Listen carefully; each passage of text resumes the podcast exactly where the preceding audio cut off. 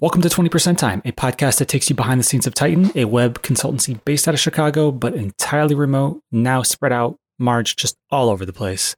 Um, I'm saying hi to Marge, even though I haven't introduced her yet. We're going to get there in a second. Uh, Titan specializes in Laravel, a P H P framework, but we're often pairing that with any number of JavaScript frameworks and libraries. I'm your host, Dave Hicking, and this week, as I teased about thirty seconds before, we're joined by Marge, Operations and Content Manager here at Titan. Hi, Marge. How are you? Hey, Dave. Doing well. Thanks for having me today. Yeah, I'm happy to have you back again. You're setting records on this show. You're, you're. I have a lot to talk about. Like, there's a lot that goes into having a good corporate team culture. And I'm like, yes, these are things that matter. Pay attention, folks. So I'm happy to chat about it. And Marge, for folks who have not met you in person at a Laracon or have not interacted with you online or have not heard you on one of our previous podcasts, can you say a little bit about yourself? Absolutely. Um, as you mentioned, I'm the Operations and Content Manager here at Titan.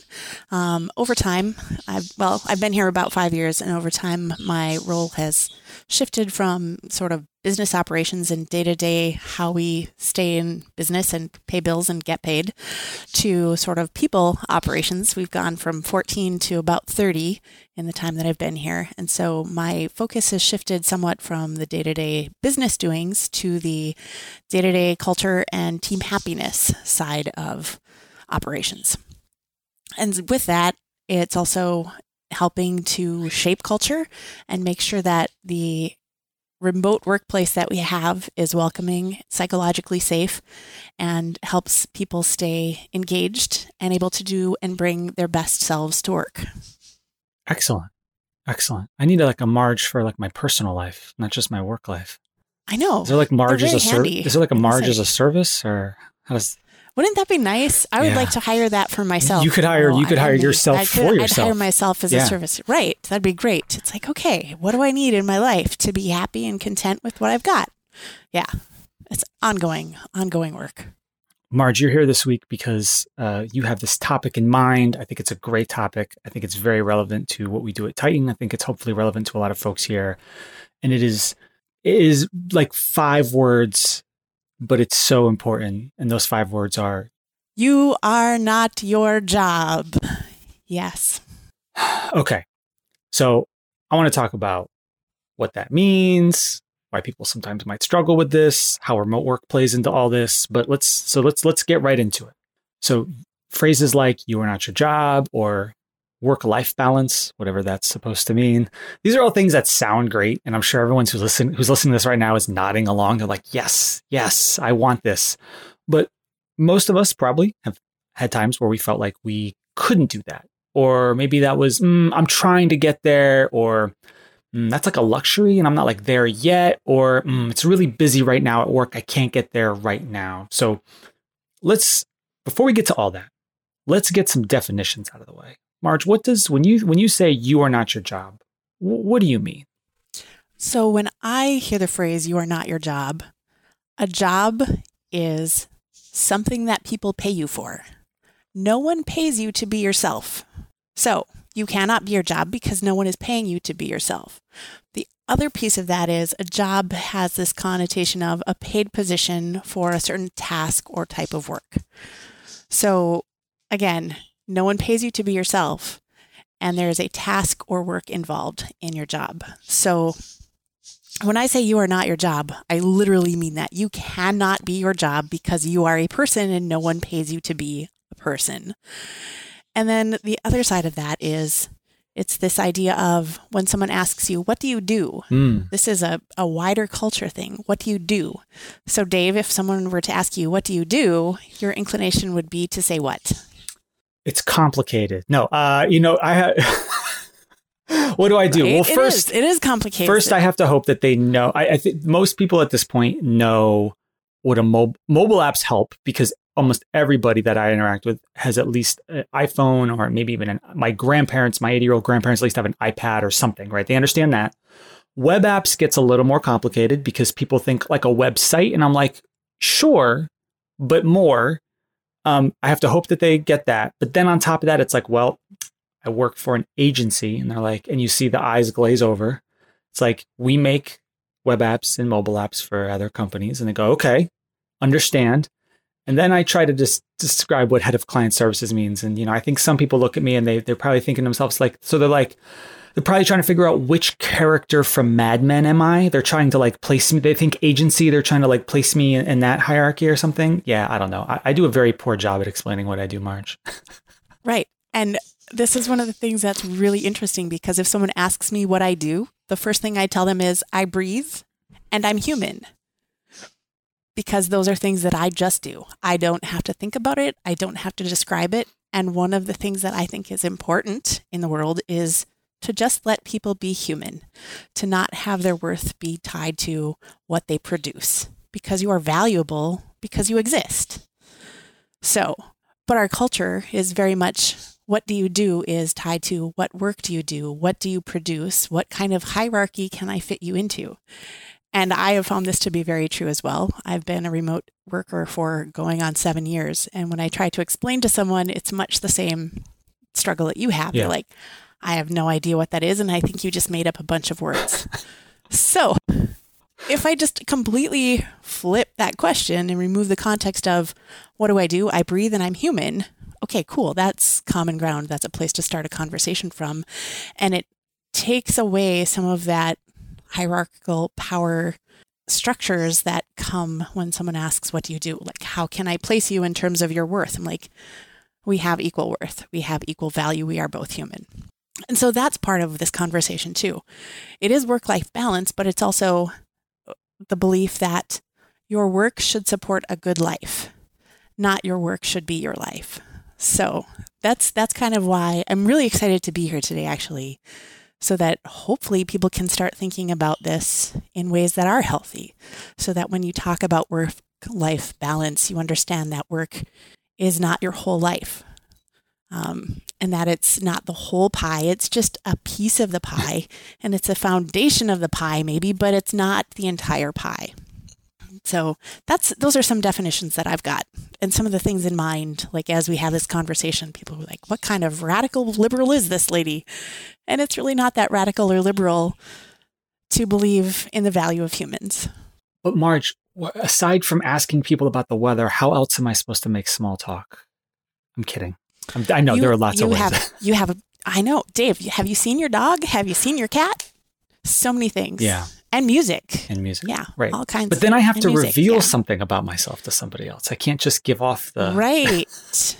Right. You do. This is also part of having a life. Yeah. I know. I know. I know. Marge, you... Therapy. Yeah, therapy this is going to turn me. into a therapy session here. Marge, you, so you use the term work-life... Uh, it might. You talked a little bit about work-life balance. Um, yep. People have been talking about that for, feels like forever now. What does work-life balance mean to you? Work-life balance, particularly in a remote culture, this is one that's very difficult, and I know you struggle with this too. It's when you leave work, you do other things. When your work is your home, how do you make a distinction? How do you maintain a balance? And I am guilty of this, and I'm going to throw you under the bus too. I know we've both woken up at two in the morning and be like, oh no, I need to make this note because this thing needs to be done, and I'm thinking about it right now. So I'm just going to write it down and I'm going to do this really quick, which is not great work-life balance, but has a lot of the flexibility that people appreciate about remote work. So when I'm talking about remote work and work-life balance, what it really comes down to is, can I have a sustainable quality of life? Can I do the things that take care of me as a whole person, as well as take care of the things that I need to do for my paid employment? And do I have good boundaries around what that looks like? So for me, what I tried to do, not perfectly, I wish, I wish I was perfect, but that's a whole nother therapy session. What I try to do is have a very distinct, this is where I work, and when I am here, I am working. When I step away, I am not working, and I do my best to maintain that boundary. If I need to come back to something, I try to make sure that I'm not neglecting my family, my health, my pets, um, you know, some of the other things that are important to me in having a good life. And that answer is going to be different for everyone.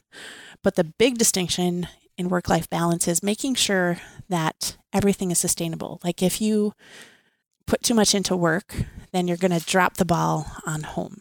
Or if you put too much into home, you're not going to be contributing your best efforts for paid employment. Um, one of the, and this feels funny, this is a call out to my grandpa who's no longer here, but fair wages for fair work. Do you feel like the work that you are doing is fair to your employer based on the time and the energy and the brain that you're bringing to it? Or are you giving all of your best everything to other places?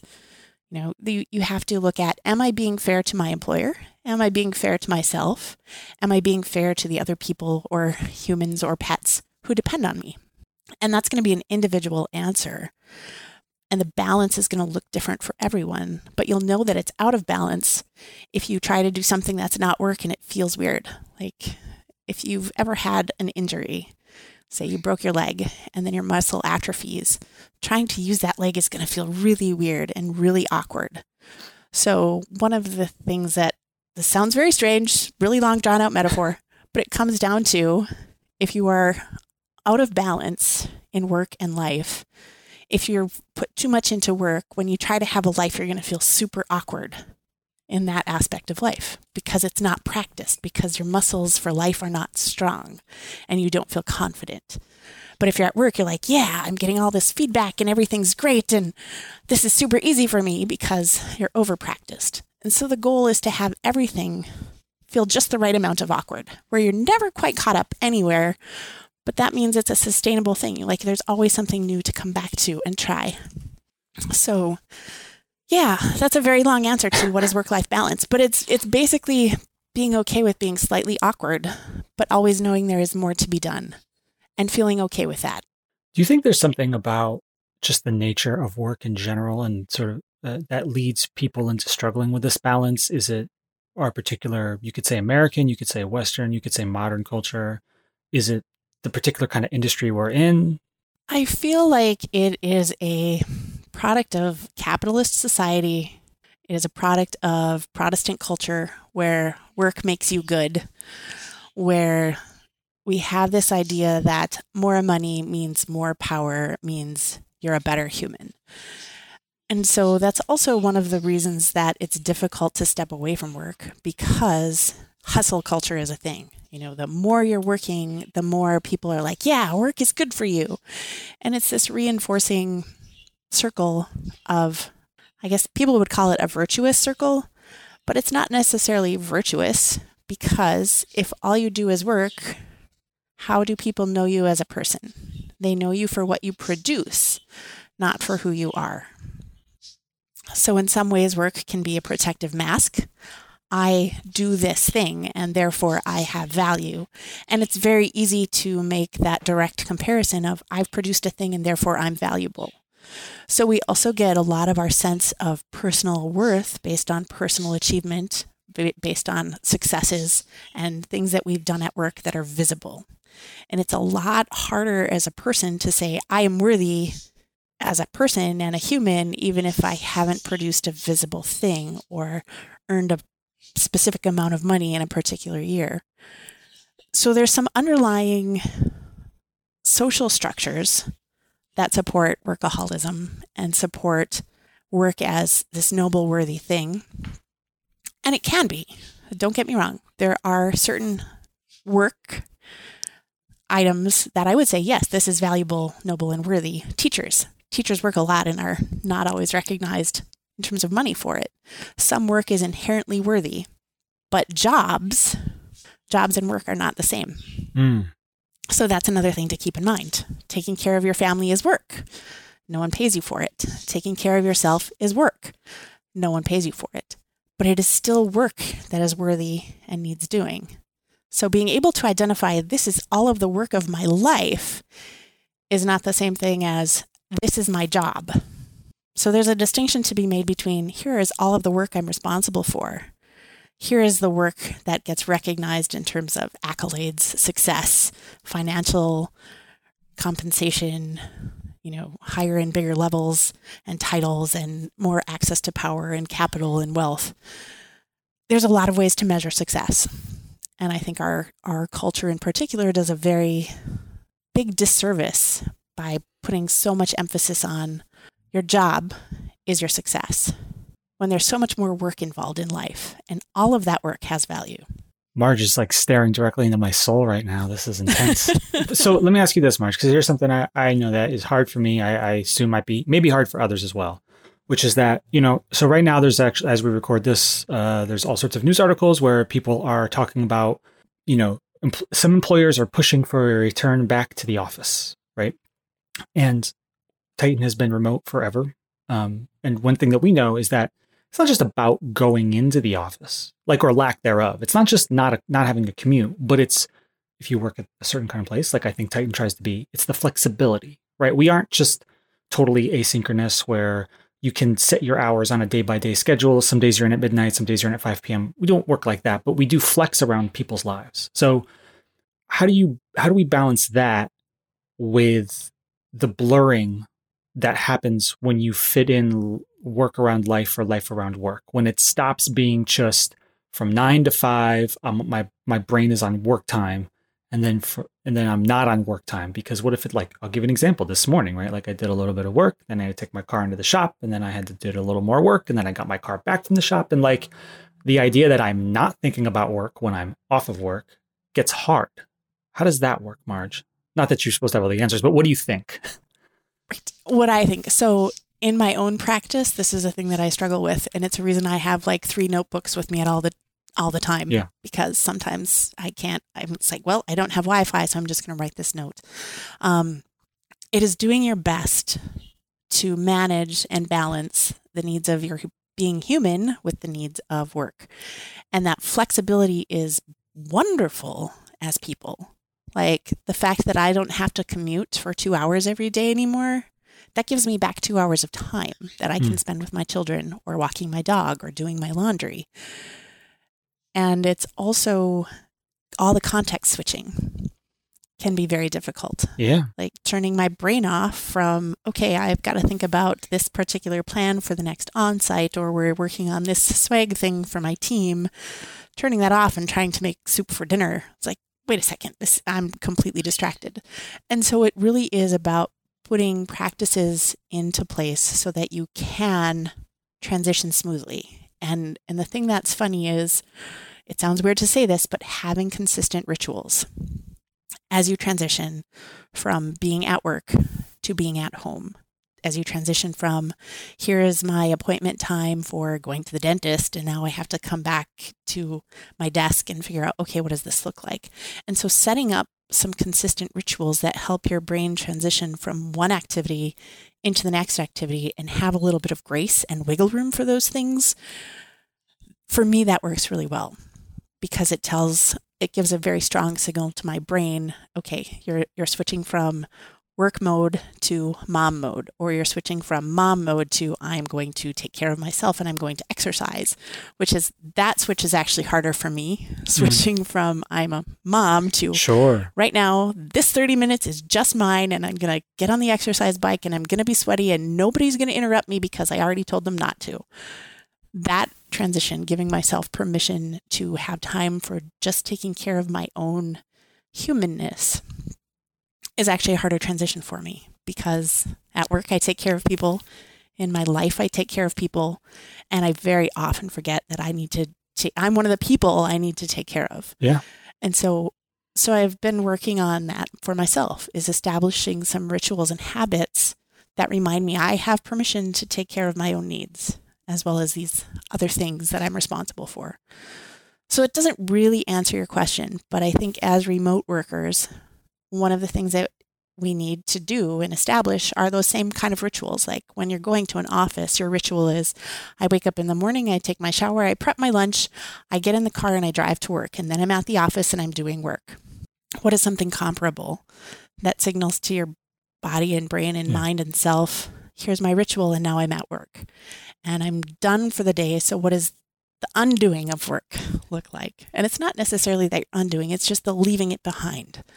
So setting those patterns up for yourself as a remote employee is just as important, but it's less structured because we don't have those same tropes. We don't have those same cultural stories yet for remote employment that have been baked into American work culture since, you know, the Industrial Revolution. What does it look like if you stay home and work? So we have to make some of those for ourselves. you imagining some sort of like Slack and Slack connected big like time clock. You come in and like pull the big lever in your office. No, right. I'm just kidding. You just you just hit your button yeah, and it, it says in for in you. For the di- yeah. yeah, yeah, yeah, yeah. So, Marge, for for folks who might be struggling with trying to maybe have separate identity, you know, ha- sort of separate out their work identity from their, you know, their actual, like, I am a person, I am multifaceted. Uh, for folks who maybe aren't there yet, uh, there's all sorts of ways that, that you can think about this. I think one thing that happens is that even if you, let's say you you are really trying, is that it's, even if you make progress due to a variety of reasons, some of which you have touched on, cultural reasons, um, just life, it's easy to slip back into into old habits. And I feel like so much of what maybe you and I specifically have talked about on the show, but I think just in general, what we talk about on the show is that this is not a project, but a practice. Yep. So let's get, if it's okay with you, let's get super practical here for a second. Do you have any suggestions for folks? So you, you talked really a little bit about um, having rituals, and that might be, yep. that might be one, number one on this list, but do you have any other suggestions for folks who are struggling to make this an ongoing practice? The first thing that I suggest, if this is a thing you're just realizing, like, this is seriously a problem for me, the first thing to practice is using your P T O. Mm. Like, straight up, use your P T O.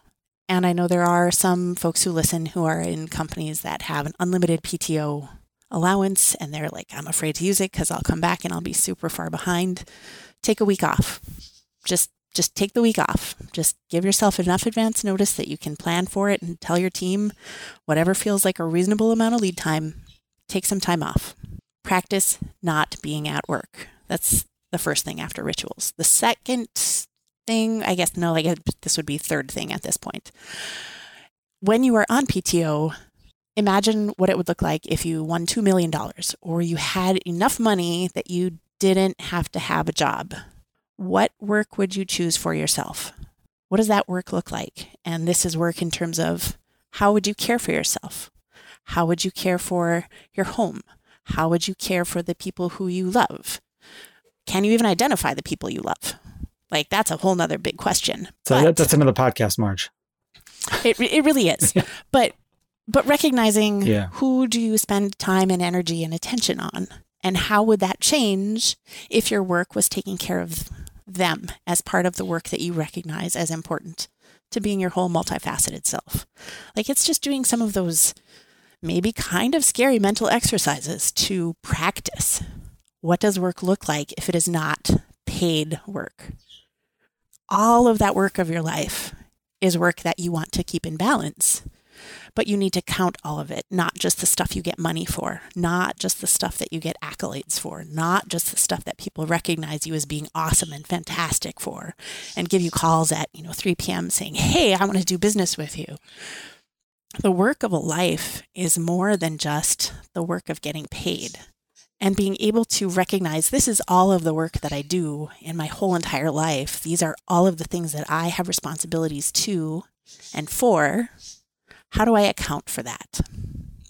So that's another, I will admit, this is something that I've been working on for the, probably the past two years, having a true accounting to myself yeah. of what is the work of my life. And that feels like a giant question because it is a giant question. It's your a life scary is a question. Very long, it's a very big question. It's like your life Marge. Is really long. Yeah. It's it's not actually. Oh, it's Here's terrifying. A reframing for you. It's, okay. It's terrifying to consider the work of your life, but also what a gift. Mm. What a gift that you can choose the work you want your life to have, the work you want to have as part of your life. Like, we have agency and control over the work we choose. That's kind of amazing. Like, we get to decide what work we want to do. It's mind-boggling to me. And that work will change over time. Like, for me, that's exciting. The fact that the work of my life is not going to be the same work every single day. Oh, thank heavens, because that would drive me bonkers. Ask me how I know. I've had jobs where I do the same thing every single day. And I'm like, I'm going to go nuts because this is so boring and repetitive. But over the course of your life, if you can identify, here is the work that I am choosing. here is the work that I am being paid for. And you can identify and name those things and balance those things. That's a really good life. That is a life that you've chosen for yourself instead of a life that other people choose for you. So there's a lot of power in that, I think. I have a question about the P T O thing. I'm curious, as, as somebody at Titan who is sort of over has a has a really good bird's eye view of the whole P T O situation. Uh, it's not uncommon, I think, maybe at Titan, but certainly at lots of places where folks wind up with this sort of panic where they're like, oh my God, I've got eight days of P T O left. I haven't used nearly enough, and it runs out on X date.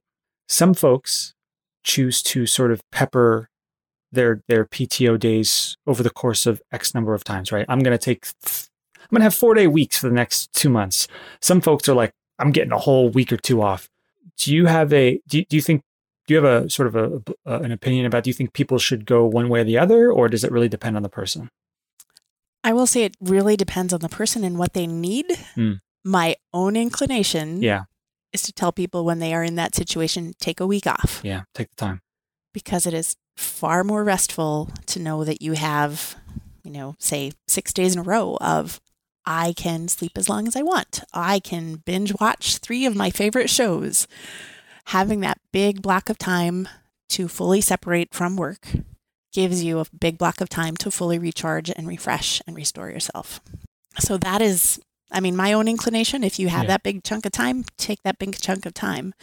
And for people who are hesitant about taking that time off, I'm like, hey, your employer thanks you for that donation, because P T O is often required to be paid out. Yeah. And in particular, Titan's policy is use it or lose it, because we want people to take chunks of time, yeah.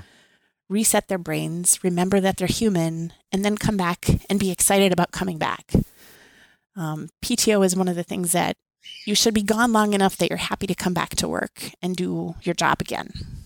That's what I think. And if you can't, if there's not enough P T O, P T O in the world for you to be able to be excited about coming back to work and your colleagues, that might also be a smell that perhaps it's time to consider a job change. Like if you are not excited about coming back to your job and your colleagues, there's there's some other things to investigate there. So far, we've been talking mostly about the worker from the, this this whole concept from the perspective of the worker. But if you're an employer or maybe even just a manager, I think I think there's a role to be to play here as well. Um, are there things that bosses or managers or whatnot should be on the lookout for with regards to sort of maybe you could say uh, you could take this a couple ways. Maybe identifying like, are my like does this employee of mine are they like are they identifying with their job too much? Or maybe perhaps a better way to put this, um, have they set up some sort of, have they set up the structure of their work to like encourage that kind of, oh my goodness, I have to, like my, my, my job is my life, and that's how all their employees are. Is there a role for employers, empl- employers and managers? I would say yes. This is one area where work culture, Titan, I'm going to back up a little bit. Yeah. Titan's culture is designed so that everyone who is part of Titan can influence our culture. And hopefully that's in positive ways. But it's also very true that if you were a workaholic, it's really easy for the people on your team to also start working more. And so the role, I think, for managers and leaders is to check themselves first. What am I modeling to my team? Am I showing up at ten p.m. on a Saturday and suddenly sending a whole bunch of Slack messages about, hey, hey, can you check on this? And because that sets an expectation to the team. It's like, oh, gosh, my manager's asking me this question that at, uh, on a Saturday. I'm like, I never want to see that in our team. Um, sometimes it happens, but usually that ten p.m. Saturday thing is, hey, you got to go see this movie. This, yeah. you know, the latest Marvel Universe thing, or, you know, whatever it was. It's more often something social, and it's not a work thing, which I'm okay with. Yeah. But but the role for managers and leaders in a company is to set that example of, when I am not at work, I am not working. And if you are working, and I don't think you should be, because you've already put in your, you know, forty yeah. hours of work, I'm going to tell you that gently. Hey, our our preference is Put in your time, put in a good forty hours, and then it can wait until you're back next week. Um, and I will admit, I look at people's timesheets. Like, hey, you're consistently forty plus hours every week. Maybe consider what are things we can take off your plate. And I would hope that all managers are doing that, taking a look and seeing who's putting in too much time or who's yeah. putting in more time than expected. Uh, for Titan's culture, the care is we want you to make sure, or we want to make sure that your work is not taking over your life, because work supports a good life. It is not your life.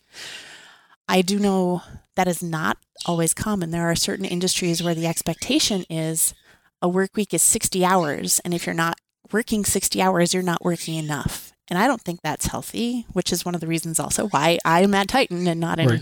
you know, big corporate America where sixty hours is just what's expected and not, not even including a commute or time for doctor's appointments. Like that's, that's not balance.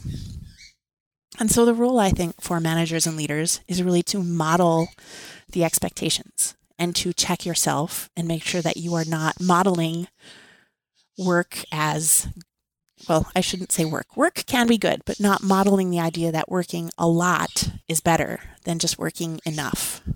So I'm sure you've seen uh, all the articles. You've heard the phrase, the great resignation that's happening right now, which I don't know. I think it's more like, so Titan is in the middle of a of a hiring process right now. And I think it's, maybe it's more accurate to say it's more like the great turnover, right? A lot of people have taken the time over the past couple of years and um, the altered, we'll say, circumstances that most of us have found ourselves in and reevaluated. And I think a lot of people are just looking for what they think are better opportunities. So if someone's listening to this and they might have their eye on a better opportunity or might be thinking about it, do you think there are any like key or important indicators that the company you, you might be th- applying uh, for a position with might have, might be kind of good or bad with, re- with regards to this kind of uh, culture that might encourage you or alternatively discourage you to not be your job? I think one of the questions to ask a hiring manager yeah. or the person doing the interview would really be, how often do people use all their P T O? Mm. Like, have just just ask them, did you use all your P T O? Yeah. Because that is, in my experience, one of the first signals of what does this company expect? And do people feel comfortable actually using all of their P T O? Um, it's a pretty good way to get a sense for what is the culture. Because if you can take all of your P T O, that says to me that is a company that's paying attention, that leaves space for people to be away and come back. And there's enough capacity to absorb that. Um, the second question that I would ask is, what policies do you have in place for flexibility, for flexing a schedule? Like those, the combination of those two things is usually enough for me to identify a company that has the flexibility I would want to manage a life that yeah. feels good to me and helps me to feel good about doing good work for this company, because it is a two-way street. And then the other thing that I find interesting is people call it the great resignation, but I would agree with you that it's really more the great turnover. Um, people are using the ability to work anywhere as a way to say, I don't want to work for places that don't support a healthy work-life balance. I don't want to work somewhere that does not support its workers. And that's a huge shift. It's going to be a very interesting decade, I think, coming up as we see these changing demographics as the boomer generation retires and generally does truly resign because they're like, nope, there's nothing here that I want to keep doing. It's not worth the rest of my retirement to stay in a place that isn't serving me anymore. Yeah. And then this younger generation that does not have quite enough people to make up the numbers of people retiring and resigning. So it's going to be a lot of significant shifts, I think. And the companies that do this well, will take care of their people and help them to have good lives, will see success. Marge, this has been wonderful. Uh, that is actually the end of my questions, but I definitely want to make sure that we got everything uh, said that you had in mind. Is there any, are there any questions you wished I had asked you or anything else on your mind that you want to talk about today? I think what I just want to leave listeners with is a question for themselves to answer. What does your work look like? Like, just think about that. What does your work look like? Not your job, but your work. And it's a very big question, and it doesn't have to be scary. But if you want to have work that fulfills you and a job that engages you, meaning people are paying you to do things that you like and you're excited to come back from P T O, it really will be of value if you know what all of the work of your life is. Knowing that it will change, knowing that it will be different in five years as your experience and the needs of your life and your family changes. But if you can identify that, here is the work of my life, even if it's just big buckets, take some time and do that. Like, that is valuable. It's important. And it determines for you and shows you, here's your value, not just as a paid employee, but the work of your life has value to yourself and to the people around you. So yeah, mostly just I want people to know you are more than your job. Marge, thank you so much. This has been fantastic. If folks want to connect with you online or want to find you somewhere, where should they go? Um, they can find me on Twitter at min underscore finn. M I N N underscore F I N N, correct? Yes, that is correct. Want to make? I, I almost felt like I put an extra N in there, but I think I got it. Min underscore finn. Yep. Yep. Thank you so much, Marge. Really appreciate it. It was great talking to you today. Thanks for having me, Dave. Great chatting.